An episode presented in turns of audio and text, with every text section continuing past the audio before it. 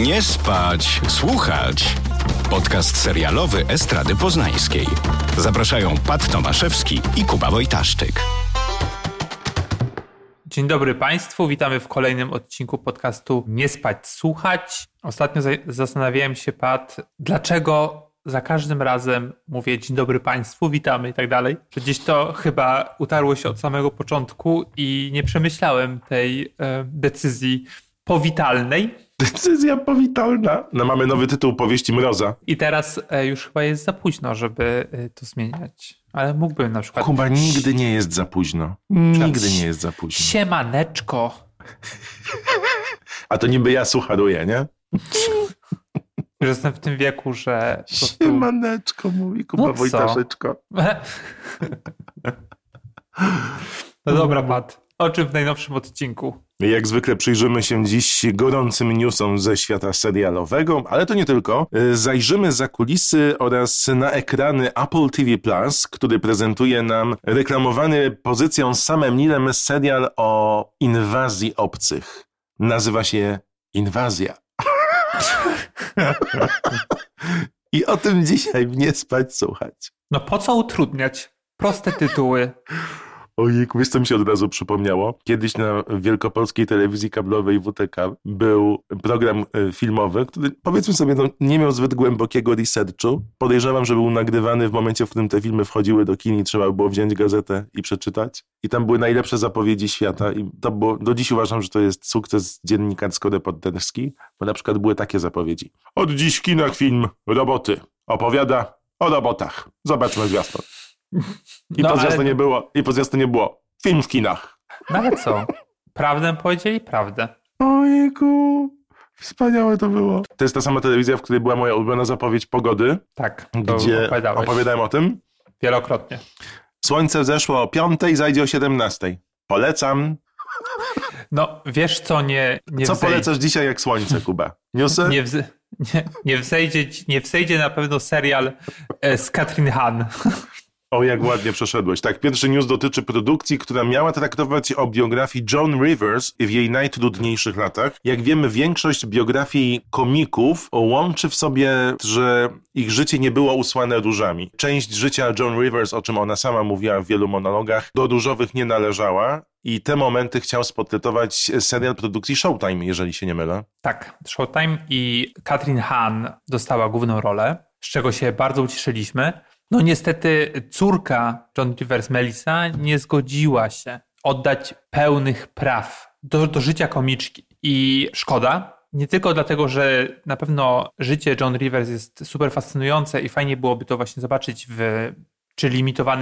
pewnie limitowanym serialu, to Kathryn Hahn jest taką aktorką, której jest ciągle za mało. I faktycznie, pomimo że pojawiała się w naszym serialowym życiu przez już od dawien dawna... No i to jest zła mamuśka. I w filmowym również, ale to dopiero WandaVision, czyli serial marvelowsko-disneyowski, wybił ją do takiej czołówki, co jest z jednej strony super sprawiedliwe, a z drugiej strony nie do końca, bo to jednak jest serial o superbohaterach, gdzie ona jest fajna, a właśnie... Kilka tygodni temu pojawiła się informacja, że właśnie jej postać, czyli Agatha Hartnett z WandaVision dostanie swój spin-off.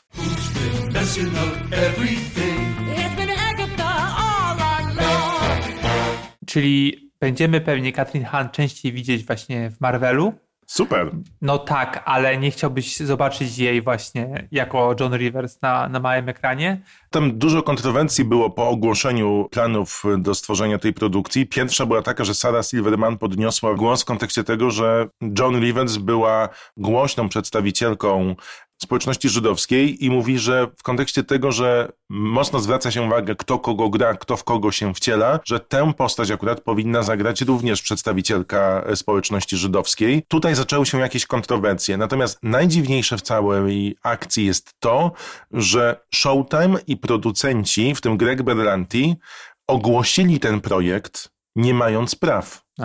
No bo to jest z reguły tak, że podpisujesz umowę na prawa, piszesz na podstawie tego pierwszy draft pilota, czyli scenariusza, to potem akceptuje studio, producenci, w zależności od umowy osoba, która przekazała prawa, ale nie ogłaszasz projektu bez praw. No to jest tak, jakbyśmy my teraz powiedzieli, że robimy podcast z Joanną Kulik, 24 odcinki z jej życia i nagle się okazuje, wszyscy o tym mówią, a potem, że Joanna o niczym nie wie. No, John Rivers na pewno o niczym nie wie. Ja ją akurat bardzo lubiłem. Bardzo. Uważam, że jej styl komediowy był fantastyczny. Do dzisiaj kocham żart. Rodzice całe życie podpowiadali mi, czemu nie mogę być jak kuzynka Sheila.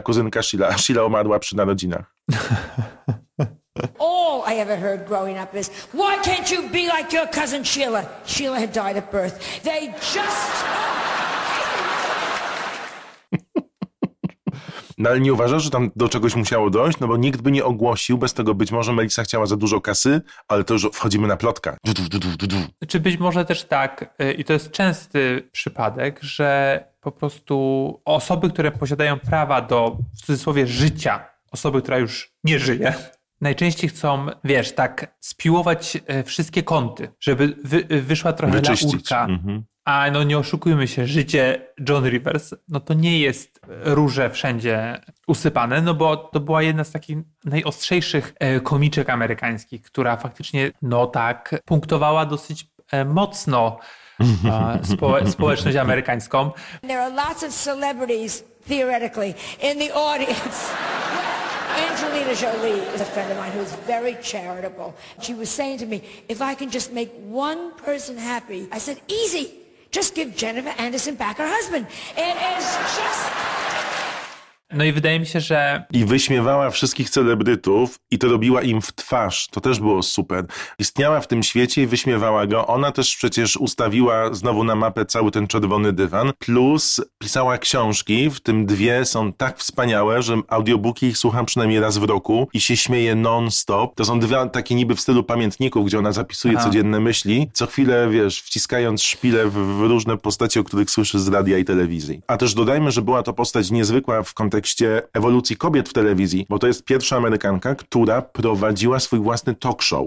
Kiedy odeszła z Tonight Show u boku John'ego Carsona, który potem się już nigdy do niej w życiu nie odezwał i uznał to za wielką zdradę. Fox zrezygnował z tego talk show, to chyba były lata 70. i 3 miesiące po tej rezygnacji jej mąż popełnił samobójstwo. I ten serial miał się skupiać właśnie na tym okresie. Teraz od razu jak to powiedziałeś, pomyślałem o tym serialu Hacks z...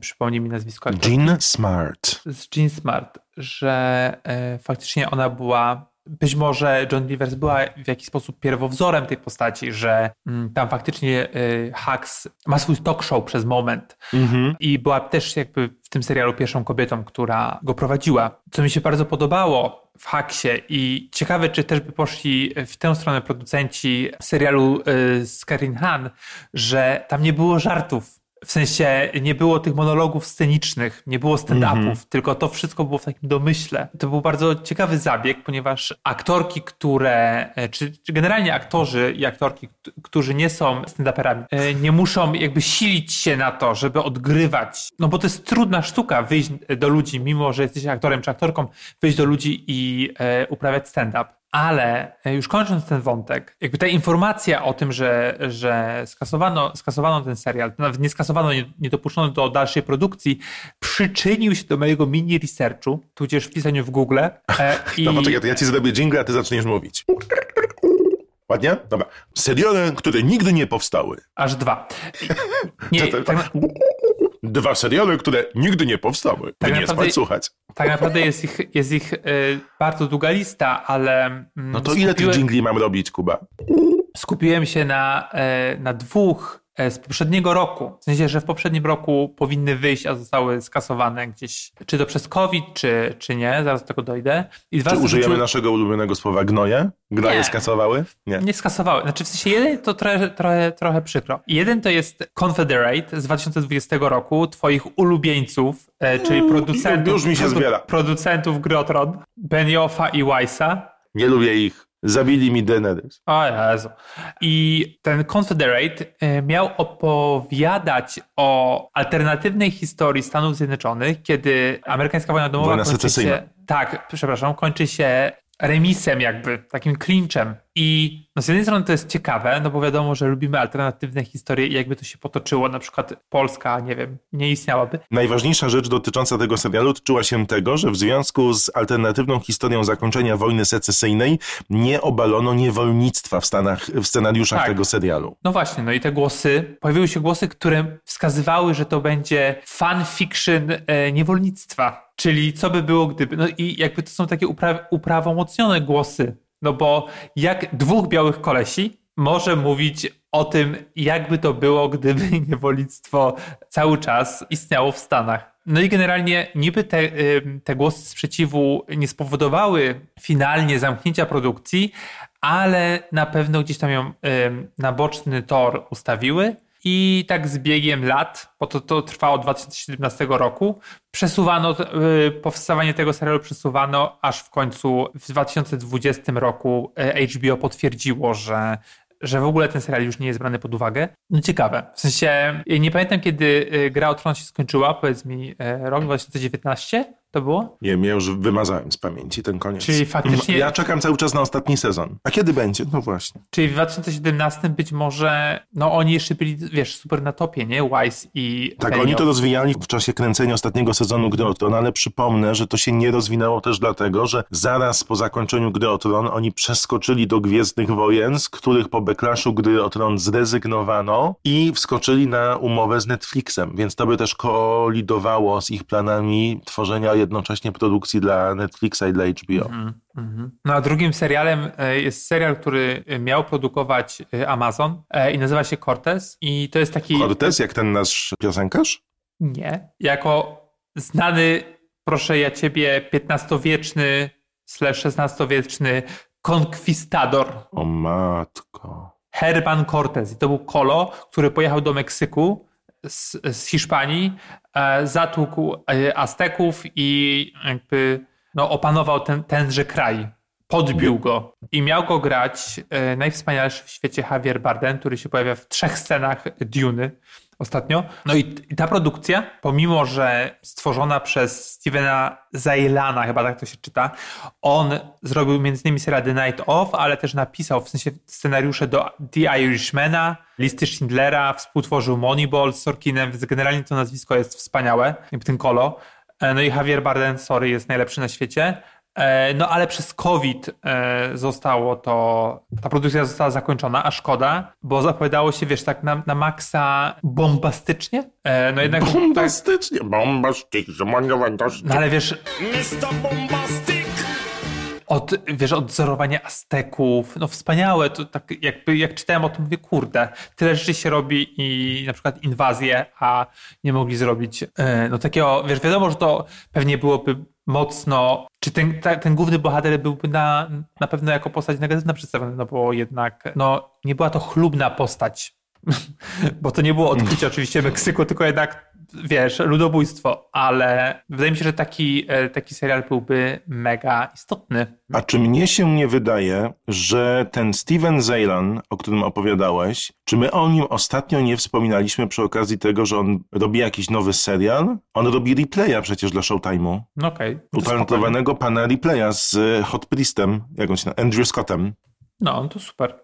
No, i to ma być już w przyszłym roku w ogóle ten Replay. Patrz ile newsów, news za newsem. Tylko w Nie Spać, Słuchać. Nie Spać, Słuchać. Spoko. A oglądałbyś ten serial o konkwistatorze? Tak. To znaczy, oczywiście w zależności, czy byłoby to dobre. Bo wiadomo, że to jest różnie. Bo mamy seriale, na które bardzo czekamy, ponieważ fabularnie zapowiadają się świetnie. I wspomniałem o tym, teraz zrobię patrz, jaki... Segway. Jakie przejście. To uważaj, Kuba buduje most z newsów do tematu przewodniego. Wspomnieliśmy ostatnio, czy to ja wspomniałem, że Apple, jak zapowiadaliśmy serial z Meryl Streep na Apple, że zawsze na papierze te seriale brzmią po prostu jako majstersztyki. Czy mówimy o The Morning Show, czy mówimy o tym serialu już z Josephem Juniorem, jak on się nazywał? Joseph Gordon-Levitt, Mr. Corman. No, jakby w sensie czytamy o tym i mówimy, ło, super. I później dostajemy serial Apple'a, który pomimo wielkich budżetów, no jest co najwyżej mierny. I czy tak samo jest z Inwazją? No dla mnie tak. Nie wiem, jak ty myślisz. O, i to jest ten most, który zbudowałeś? To zły most, ja się urunął. Ja już się zgubiłem. Ale dobrze, no. To były newsy, a teraz przechodzimy do tematu głównego, czyli do serialu Inwazja, który zapowiadał się świetnie i czy dotrzymał obietnicy swojej zapowiedzi.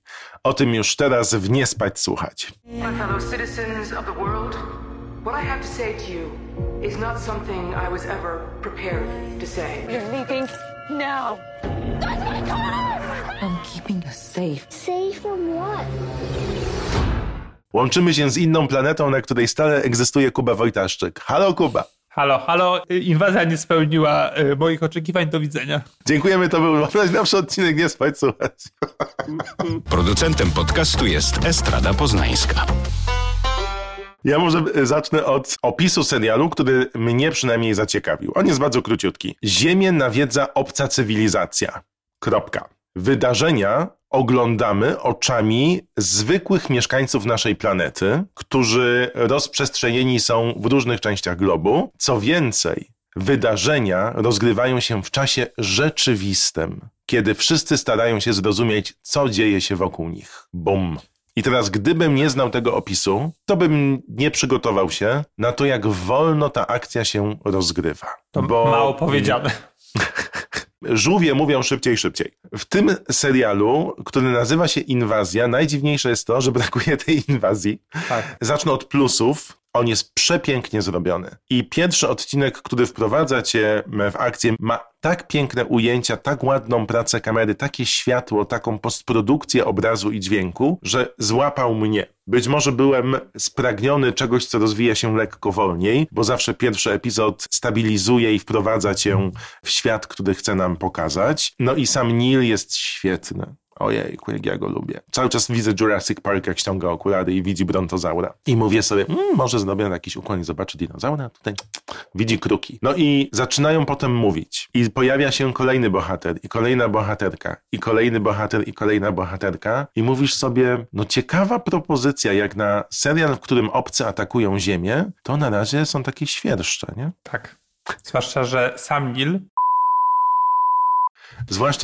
sam Neill, no, ma ciekawą rolę. W napisach początkowych jest poent i generalnie jego postać jest bardzo marginalna, pomimo że... Wprowadzająca i wydaje mi się, że po prostu miała przyciągnąć na ekrany, no nie wiem, czy fanów Jurassic Park, ale na pewno osoby, którym mało sama Neilla ostatnio, bo tak naprawdę... W dużej mierze ten serial skupia się na osobach niebiałych, bo jesteśmy w Japonii, Iraku. W małym miasteczku w Wielkiej Brytanii. Tak, ale to są biali faktycznie. Właściwie dziecko tam jest. I jeszcze jest taka rodzina amerykańska. Skąd jest ta kobieta? Ja wiem, ona jest z Iranu. Grają Golshifteh Farahani. I ona czyli jest... irańskiego pochodzenia rodzinę. No i tak, to wszystko wygląda super. W sensie, tak jak powiedziałeś, faktycznie zdjęcia są ekstra. Moją uwagę bardzo przykuło intro. Przepięknie zrobione. Ale jakby generalnie w ogóle nie oddaje charakteru tego serialu, bo oglądając to intro mamy wrażenie, że faktycznie świat jest na skraju końca. Ludzie się chowają gdzie tylko mogą, ponieważ no, Ziemia najprawdopodobniej jest atakowana, nie wiadomo przez co. Spadają satelity na Ziemię też i niszczą dużo. Tak, ale... Ile zobaczyłeś odcinków? 4. Ja zobaczyłem wszystko. Serial ma mniej więcej jeden odcinek, to 40 minut, godzina. Godzina jest... Ja zobaczyłem 10 odcinków w 4 godziny. Przewijałeś? Jak myślisz, co robiłem? Przewijałem. Bo są wątki, które są tak nudne i jak się okazuje nic nie wnoszą do finału, więc intuicyjnie dobrze, że je przewijałem. Są wątki, które są ciekawe, właściwie 2 są najciekawsze i resztę bym usunął, bo jest wątek pracownicy JASY, czyli japońskiej wersji NASY, która jest oczywiście beautiful mind, niezwykle uzdolniona, jako jedyna osoba w 6 sekund potrafi poprzez ruchy na klawiaturze uruchomić komunikację z obcymi, ustawić teleskop i takie różne rzeczy. I ona jest tak pięknie portretowana przez aktorkę, która wciela się w jej rolę. Shioli Kutsuna. I ta aktorka ma coś takiego, że mnie przyciąga do ekranu, nie mogłem przestać jej oglądać. I jest wątek grany właśnie przez tą irańską aktorkę Golshifteh Farahani. Ja tylko przypomnę, że Golshifteh Farahani Farahani możecie kojarzyć i z Piratów z Karaibów, i ona grała i u Ridleya Scotta, chyba w tym The Next Three Days, ale przede wszystkim u Faradiego, Asghar Farhadi, dobrze kojarzę? Rozwód? Tak, to mi się wydaje. Ale zasłynęła tym, że jest pierwszą irańską aktorką, która pojawiła się w amerykańskim filmie. I od chyba 2008 do 2009 roku mieszka we Francji, bo jak googlowałem ją, żeby sprawdzić, jak wymawia się poprawnie jej imię, to mówiła przepiękną francuszczyzną. Jej postać, ona jest lekarką / gospodynią domową, która opiekuje się dwójką dzieciaków i ma męża. Żyją na przedmieściach miasta amerykańskiego i no, są dziani generalnie. No i okazuje się bardzo szybko, że jej mąż ją zdradza z białą laską. I to wszystko właśnie w obliczu tej katastrofy. I ona dowiaduje się o tej zdradzie wieczorem, kiedy pół ich miasteczka zostaje zniszczone. Tak, no i generalnie tak. To jest super wszystko przewidywalne, ponieważ no oni uciekają z tego miasteczka. Właściwie nie wiemy, skąd wiedzą, że mają uciekać nagle. Nikt o niczym nie mówi. To miasto, jest w jakiś sposób zbombardowane. Bardziej chodzi o to, że to może był atak terrorystyczny, bo też oczywiście biali sąsiedzi.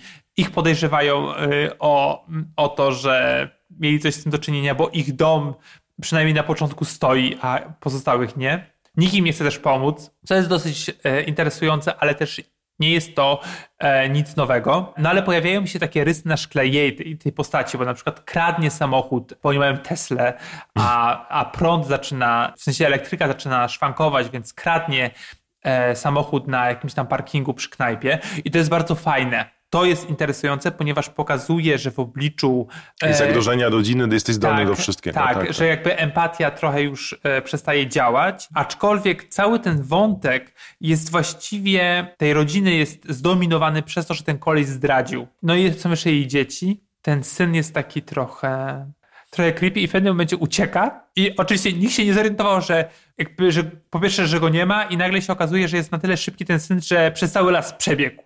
No bo dzieci są szybkie, Kuba. No tak. I to jest takie absurdalne dla mnie, co ten scenariusz po prostu... A czy ta rodzina ma najgorszy dzień w życiu? Bo akcja, nie wiem, czy to podkreśliliśmy, rozgrywa się w czasie rzeczywistym, czyli rozgrywa się bardzo wolno, bo z godziny na godzinę dowiadujemy się, co się dzieje, dowiadujemy się, że coś zagraża naszej planecie, a dopiero pod koniec 5 odcinka dowiadują się bohaterowie i bohaterki, co to jest. Bo na razie są takie domniemania. No i rzeczywiście jest to bardzo prawdopodobne, bo nie od razu wiesz wszystko, prawda? Jak jest jakiś wybuch, dochodzi do jakiejś eksplozji i to zanim się pozna przyczyny, albo się dowie, jak to wpływa globalnie, albo co się dzieje w innych miastach, kiedy odcięta zostaje komunikacja, to trochę trwa. Szczególnie, że komórki nie działają, z internetem jest problem, działają tylko czasem telefony stacjonarne i tutaj jestem w stanie zrozumieć ten chaos. Oni po prostu wyjeżdżają z miasta, bo coś je atakuje i potem dopiero na bieżąco korygują swoją trasę, bo tu spotykają wojsko, tu dzieją się jakieś rzeczy, tu morderstwa, więc muszą na bieżąco działać i to jest trochę wiarygodne. Najbardziej niewiarygodne jest to, ile w tym szale związanym z ewakuacją swoją, z próbą ratowania życia przed niewiadomą, jest takich wątków z telenoweli właśnie wrzuconych, bo w przeciągu kilku godzin ta kobieta dowiaduje się wszystkiego, co normalnie, wiesz, nie wychodzi tak od razu. Tak. I od razu konfrontuje, potem są jeszcze jakieś tajne telefony i ona odkrywa wszystko, grzebie w komórce, podsłuchuje, no rozgrywa się tam naprawdę każda możliwa rzecz, jaka jest na kartce napisana pod tytułem dramat rodzinny, w tym serialu się pojawia. Co nie przeszkadzało mi w oglądaniu tego wątku, bo uważam, że ona trzyma ten serial i jakby nie było, rozumiem, dlaczego jest na plakacie ona właśnie z dziećmi. Dla mnie ten wątek jest okropny. Ale to przez męża? Czy nie, od dzieci? Tak jak powiedziałeś, to też, ale tak jak powiedziałeś, w sensie nie tylko ten wątek, bo tak jak powiedziałeś, że przez to, że to, po co do tego serialu przyszliśmy, czyli po inwazję obcych i sprawdzenie, jak ludzie sobie radzą w tej sytuacji, po to przychodzisz. To jest twój główny cel, przynajmniej tak. Dla mnie. No i dla ciebie też. Ale dostajesz, tak jak powiedziałeś, operę mydlaną, która jest głównym, okazuje się, wątkiem w tym serialu. Nie tylko z punktu widzenia tej rodziny, ale też mówiłeś o postaci granej przez Shioli Kutsunę, czyli tą pracownicę japońskiej NASA, tak. Która jest ma piękny umysł, do tego jeszcze oczywiście jest lesbijką, która była w związzku z pierwszą japońską astronautką. I ten wątek jest również poprowadzony na zasadzie, że ja nie wierzę, że w obliczu katastrofy takie katastrofy, że miasta płoną na całym świecie, samoloty spadają, ty masz czas na to, żeby iść na przykład do ojca swojej partnerki, go poznać i rozmawiać przez pół odcinka o dzieciństwie jego córki. Na przykład. No co się nie dzieje? Ty musisz myśleć jakby co robić, jak przeżyć, gdzie uciekać. No tylko, że na początku, kiedy ona to robi, to jeszcze przypominę, że to są wydarzenia w czasie rzeczywistym, aż tyle się nie dzieje. Coś się pojawia, oni nie wiedzą, co jest grane, tracą sygnał i płoną tutaj miasta. Płoną miasta, płoną lasy? Płoną miasta, płoną lasy. I wydaje mi się, że no jest to próba jakiegoś uziemienia tych postaci. Ta bohaterka, mimo że jest fascynująca, to znaczy jak aktorka jest fascynująca dla mnie, to też ma odhaczone takie wszystkie klisze, nie? Bo jeszcze dodatkowo dochodzi do tego, że ona jest takim buntownikiem i ze wszystkimi się kłóci, więc nie wiadomo, dlaczego ją trzymają, prawda? Tak. Ona za wszędzie biega, nawet nie chodzi. Ja jestem przeciwna wszystkiemu. Tak, ja wiem więcej niż cała japońska tak, NASA. I jest jeszcze dla mnie najgorszy wątek świata, czyli brytyjskich dzieciaków. Jedzie cały autobus dzieciaków tam, nie wiem, powiedzmy z szóstej podstawówki, może później, z, uwaga, jednym nauczycielem, który się nimi zajmuje. I on jest jeszcze kierowcą. Jeszcze jest kierowcą. Jakiekolwiek zasady no nie istnieją. I jadą w ogóle na jakieś takie wypiździejewo brytyjskie, gdzie nie ma nic oprócz krętych dróg wąskich i wielkich pagórków i wąwozów. Ich dialogi to są nie dialogi dzieci, tylko małych dorosłych, właśnie. Co jest absurdalne. I opowiadają sobie o życiu jeszcze, to jest też wspaniałe. Tak, to jest bardzo, bardzo złe. Bo to jest na takiej zasadzie, że nie wiem, czy wspomniałem, ale to wszystko jest po prostu uszyte z bardzo podobnych tropów. I jak sobie pomyślimy na przykład o The Walking Dead, o jakby serialu być może trochę analogicznym, bo też jest koniec świata, no to tam też się tworzą grupy i ktoś chce być tych grupy szefem i tę władzę zdobyć za pomocą pięści. I to jest po prostu przeniesienie na te 12-letnie dzieciaki z takim zastrzeżeniem, że jednak to są dzieci, o takich rzeczach nie mówią, nie ma strachu. Jakby te dzieciaki pokończyły już przynajmniej college. No i jest dużo takich wątków. Jakby sam Neill, wydaje mi się, że na samym początku trochę nas łudzi, że ten serial będzie inny, bo faktycznie jego postać jest ciekawa. On gra szeryfa? Nie wiem, szeryfa i który jest dodatkowo na ostatnim dniu swojej pracy, bo odchodzi na emeryturę. No i ma nadzieję, że coś się zmieni, że będzie jakiś taki... Coś się wydarzy, co pozwoli mu znaleźć nowy cel. Na emeryturze, powiedzmy. Takie hobby, no i jest akurat inwazja. I to też jest w małej społeczności, głównie białej, takiej chyba wydawałoby się, że trochę konserwatywnej. I tu się zapowiada ciekawie, ale ten wątek, tak jak powiedzieliśmy, bardzo szybko ulega zmianie. I jeszcze nie powiedzieliśmy o tym facecie, tym żołnierzu amerykańskim, który jest na Bliskim Wschodzie. Gra go Shamir Anderson, aktor, którego tak kojarzy 3x3. Jest to kanadyjski aktor. I to też jest dla mnie wątek po prostu absurdalny. Ten wątek niczemu nie służy niestety, wiesz. On się potem łączy z innym wątkiem pod koniec, ale nic nie daje. I jest to zmarnowany czas po prostu, bo on jest bardzo źle poprowadzony. W większości tych scen on biega z podniesioną ręką z pistoletem. Naprawdę, do tego się to sprowadza. Po czym ma kilka tych samych rozmów przez telefon z dziewczyną, z którą ma problemy w relacji. I to jest tyle, Kuba. Więc to przebijałem... No generalnie jest tak, że ja rozumiem ten zabieg, że chcesz pokazać realne życie, ale jak sobie właśnie przypomnę, znowu wrócę do The Walking Dead, to na początku tam też było ten chaos, to, że nie wiesz, co się dzieje, że próbujesz właśnie zebrać jakąś grupę ludzi, ratować się i naprawdę można byłoby to przyspieszyć, tę całą akcję i pokazać zachowania ludzkie, które się zmieniają, a to tak naprawdę coś się dzieje, a myślenie ludzi zostaje takie samo, że jakby ten dramat taki dnia codziennego, powiedzmy, jest dużo ważniejszy niż to, że tak naprawdę to życie już nie ma żadnego znaczenia, że stało się coś takiego, co zupełnie przewartościowywuje nasze dotychczasowe myślenie o świecie, o ludzkości, o wszechświecie nawet, a... Tutaj tego nie ma. I od razu też dalej pociągnę, że mamy The Leftovers na przykład. I tam jest wspaniale pokazane, jak człowiek się dostosowuje do czegoś, o czym nie miał pojęcia. że coś takiego może istnieć. Że wiesz, że pojawiają się te takie grupy, te ubrane na biało. Wiesz, o co mi chodzi? Że to powinno być takie bardziej szybkie, takie... No tak, nie podoba ci się tempo tego. Ja to bardzo rozumiem, chociaż Leftovers też mieli bardzo powolne tempo, które mnie na przykład wykluczyło z grona odbiorców, ale tutaj przez to, że jest kilka tych historii i możesz sobie przewinąć dwie na przykład z nich, to ja sobie nadałem to tempo i było spoko. I wydaje mi się, że największym problemem Apple'a, poza tym jak te scenariusze są pisane, w jaki sposób ta historia się rozgrywa bardzo powoli, to jest fakt, że wypuszcza odcinki co tydzień. Bo to jest tak, że najpierw debiutowały 3 na zachętę, a potem trzeba czekać co tydzień, z czego chyba koniec będzie jakoś w grudniu.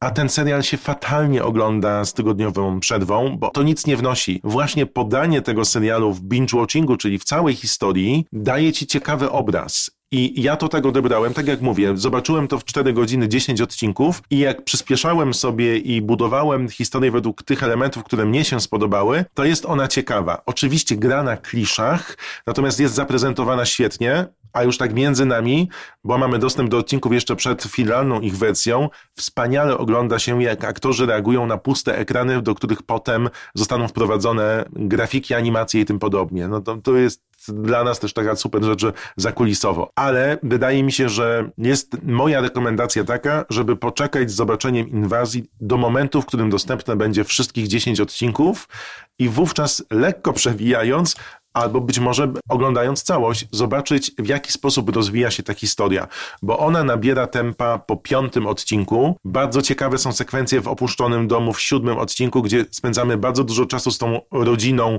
właśnie niebiałą, która ucieka przed obcymi. Konstrukcja obcych to też już jest inny temat. Myślę, że bardzo ciekawy do porozmawiania później, jak zobaczysz też, no bo to takie bardziej żelki niż obcy, ale jest to interesujące w pewien sposób. Natomiast wstęp jest uroczy i spodziewasz się zupełnie innej rzeczy. Dostajesz powoli płynącą rzekę i po tych pierwszych 4 odcinkach naprawdę trzymasz kciuki za obcych. No ja trzymam cały czas.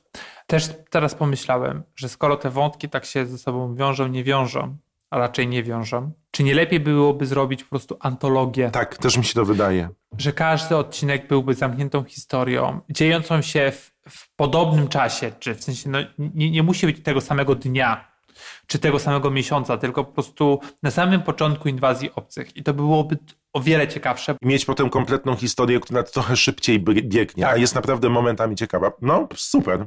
Zróbmy to. Mamy to. To co, polecasz tę Inwazję? Nie. Ja polecam na binge-watchingu z lekkim elementem przewijania, bo ona jest zrobiona świetnie. No ja dosyć dużo. 2 wątki przewijałem. I jeszcze jedna ważna rzecz. Zobaczcie sobie to intro. Warto. To można na YouTubie. To była Inwazja i nasza relacja z nowego serialu Apple TV+. Pierwsze 3 odcinki dostępne są od razu, kolejne co tydzień. Warto poczekać na koniec. I ciekawe, za kim będziecie. Za ludźmi czy za obcymi. To był kolejny odcinek Nie Spać Słuchać. Przypominamy, że jutro również się pojawimy w waszym feedzie podcastowym. Kubo, zaproś ładnie. Do zobaczenia. Warto czekać. Do widzenia. Będziemy... Zapowiedź roku. A Nobla w kategorii zapowiedź roku otrzymuje Kuba Wojtaszczyk. Nawet nie powiedział, co jutro będziemy robić. Będziemy rozmawiać o 3 odcinku najwspanialszego serialu obecnie w telewizji, czyli o Sukcesji. Zapraszamy. Do usłyszenia. Do zobaczenia. No, do zobaczenia. Pa. Pa. Nie spać, słuchać. Producentem podcastu jest Estrada Poznańska. Wszystkie odcinki znajdziesz na estrada.poznan.pl.